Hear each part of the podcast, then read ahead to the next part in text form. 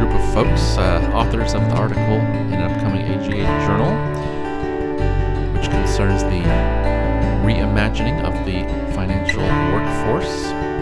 So I think you'll find it very enlightening. So without further ado, let's get to the podcast. Hello, and welcome to the podcast. I'm happy today to be speaking with four illustrious colleagues here, and we're going to be speaking about an AGA article that's coming out soon in the Winter Journal. And the name of that article, Reimagining the Financial Management Workforce for Success in an Age of Innovation. Okay, so let's introduce our guests. Why don't we start over here with David? Good morning. I'm David Fitz. I'm a partner with KPMG's Federal Advisory Practice, and I'm excited about this article because it's about transformation, and that's something we do with our clients every day. Great. And Amy, hello. Hi. I'm Amy Parker. I'm the Chief Learning Officer with the Department of Veterans Affairs. Excited to share this with you as well. Okay, and we have Leroy. Good morning. This is Leroy Larkins, the Associate Deputy Assistant Secretary for the Office of Financial Audit at VA, and just excited about this article because change management is one of those things that are right down my lane, and trying to transform an agency from where they are to where you want them to be is a great topic to talk about. Great, and then we also have Sean. Good morning. My name is Sean Vineyard, and I'm a partner with 11th Hour Service and lead our federal services practice. And I think what's really exciting me about this article is just the opportunity to think outside of the box with how we can advance the financial management workforce. Great. Well, let's get right in there, Sean. Let's start with you. So if you had to describe, what are some of these environmental factors that are driving the need to reimagine our financial management workforce? Yeah, that's a great question. I think primarily it comes down to the need and desire to attract in and retain high-quality talent. And I think in the public sector, we're always trying to do that. And so this is really a way to, again, use the foundations of what's provided through OPM and things like that, but add to it and really think of how we can get high quality talent in our organizations and how they continue to add value. I think kind of on that same note is the workforce has really changed over the last 5 or 6 years. And so it's probably the most diverse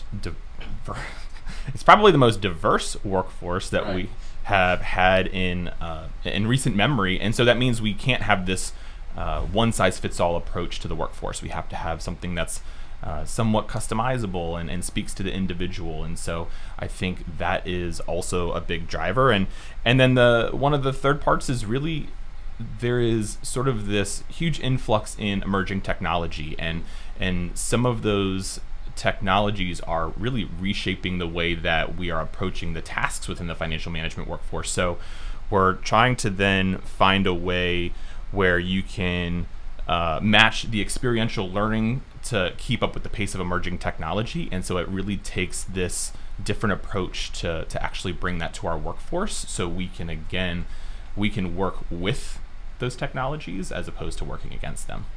Right. All the other folks chime in. I mean, so are you also seeing this just kind of a new challenges and types of work, skill sets that are needed that for folks coming in with all this, like the RPAs and the fancy new things that are happening? Absolutely. That's actually related to the model that we describe in the article of one of the key components for advancement of the workforce, where we want to recognize what the future workforce needs, make them ready for the future, and keep in mind that particular to VA, we're a high-concept, high-touch organization. Mm-hmm. Nothing more high-concept than dealing day-to-day with people's needs and health and wellness, and that we won't be replacing people anytime soon. Right. But we will need to make their work less manual and free them up to do the analysis that will better apply the resources the American taxpayer trusts in us.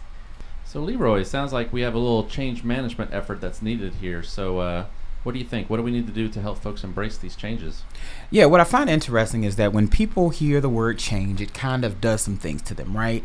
Meaning they feel like they're going to get kind of swallowed up, in the midst of this change. But what leadership has to do is reframe that argument, right? Meaning, number one, the employee is a high-value asset in the change, meaning they're not expendable.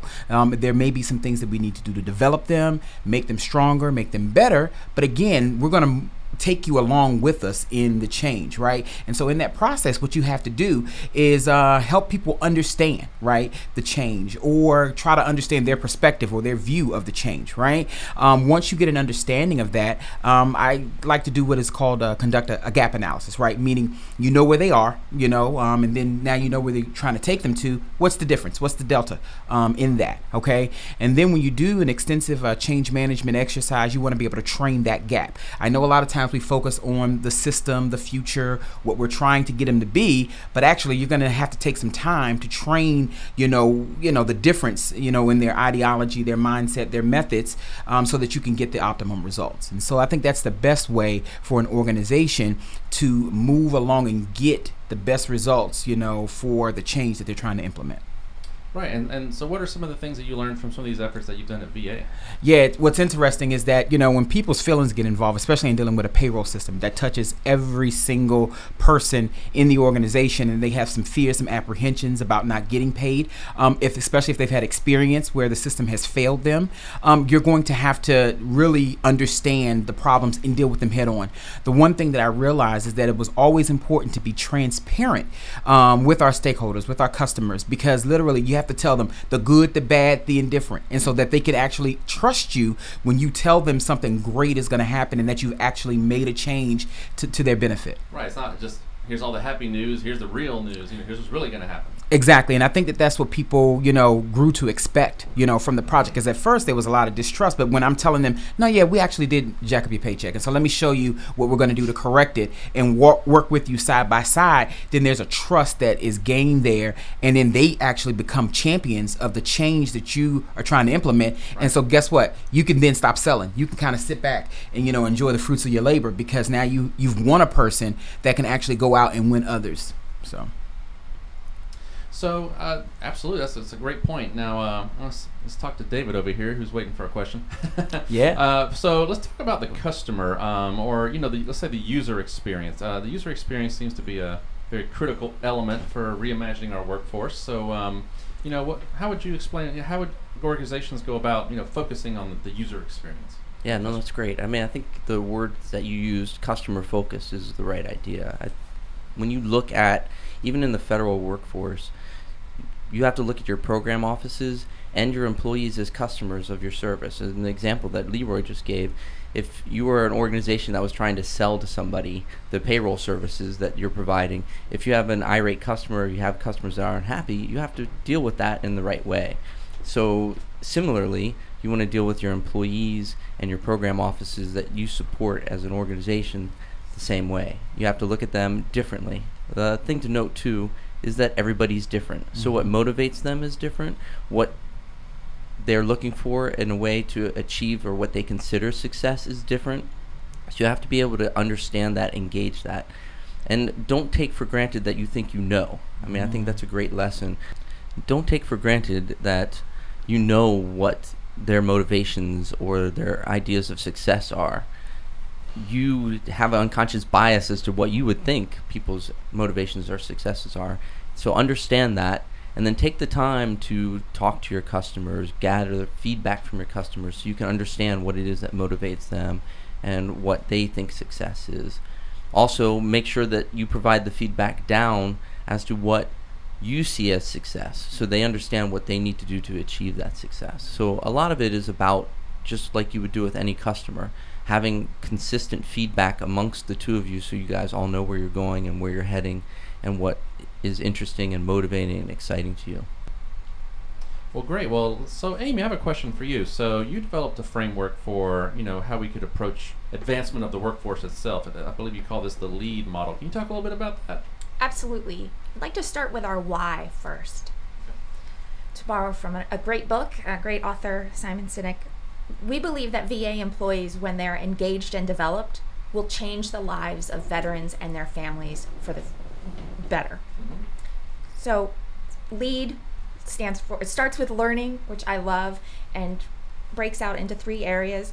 And first being enhancement. This in particular right now where we're talking about the financial management community, the functional area, we don't want to retrain our teams. They come to us. Luckily, a lot of our executives or our mid-level managers have already had careers in other places, but how can we develop their competencies across the financial management spectrum?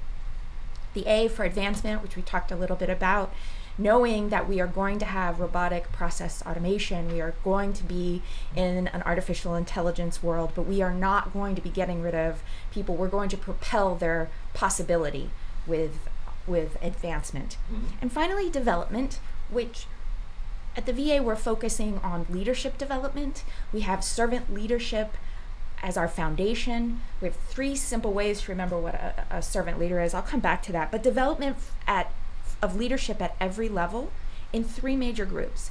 Our emerging leaders and team leaders, where we establish those leadership competencies. It's never too soon to start. Our first line supervisors, where we grow their leadership competencies. And who's helping that growing? It's really our managers and our senior leaders who at their level are honing their abilities to coach, to mentor, to develop our future leaders. And we have that great pipeline coming, again, from our emerging leaders, team leaders, and first-line supervisors. So you mentioned servant leadership. Tell us a little bit about what does that mean exactly? Well, servant leadership, not a new concept, certainly. We talk about its origins in the article.